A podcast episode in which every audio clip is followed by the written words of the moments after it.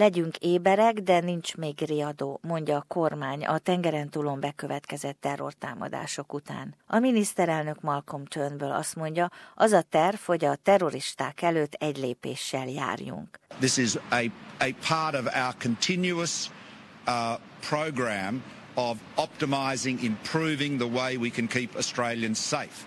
Uh, our agencies are the best in the world. I am so proud of our police, our security services, our intelligence services, our defence force. They're the best in the world. But we recognise that the threat is constantly evolving.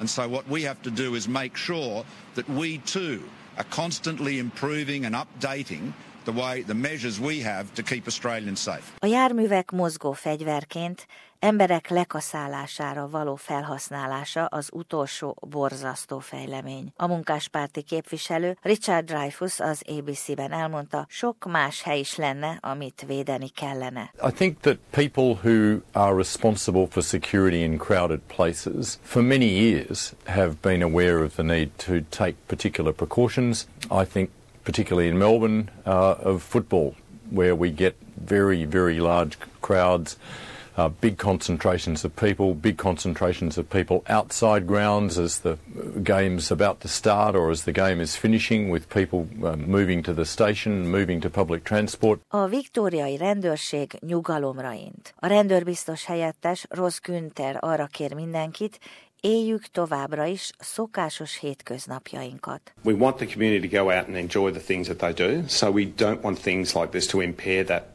that desire that uh, or people doing that. So uh, whilst whilst these are really serious, uh, we just encourage the Victorian community to go out what they normally do and enjoy everything that we have in this state. Sokak számára a térségben dúló háború fekete-fehér, jók és rosszak, a muzulmánok, a terroristák és a keresztény világ közötti harcról szól minden muszlim terrorista vonják le a végkövetkeztetést anélkül, hogy esetleg a történelem lapjain visszalapoznának, vagy ismernék a szuniták és a síták közötti több száz éves ellentétet, melynek egyik következménye Assad szíriai elnök elleni harc és az ISIS megszületése. Az SBS Mong kambodzsai nyelvű program riportere Vixai Wu az iszlamofóbia regisztráció kutatóját, dr. Derya Inert az iszlámfóbia muzulmánokra és az iszlám vallásra gyakorolt hatásairól kérdezte. Islamophobia can appear institutionally or individually. When I say institutionally, it means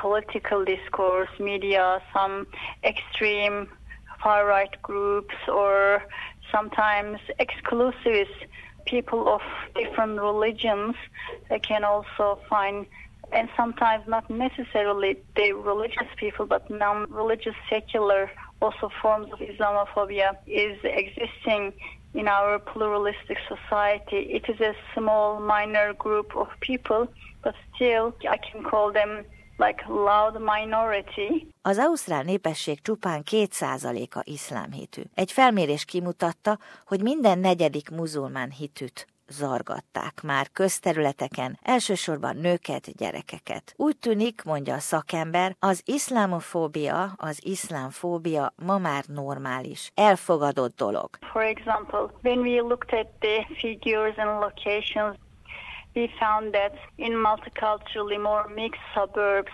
51% witnessing Islamophobic attacks. And also, there is no locational deterrent, no public pressure on the perpetrator attacking people, indoor places, or places that are in the center of life. For example, shopping centers, trains, train stations, mosques. Az egyes személyek, illetve a hatóságok úgy tűnik nem lépnek közbe egy-egy esetleges iszlámfóbiás incidens során. When you look at the reports, a lot of people reporting the incidents were witnesses. There is a willingness to help by reporting, but what I say is it's not enough. Az iszlámfóbia regisztráció kutatója dr. Derja Iner felmérésük eredményeivel kapcsolatban elmondja, különböző platformokon lehet a gyűlölettel találkozni. On social media online discourse. We measured, uh, we scaled the emotions when people were attacking verbally. We were trying to understand the hatred level of the perpetrator.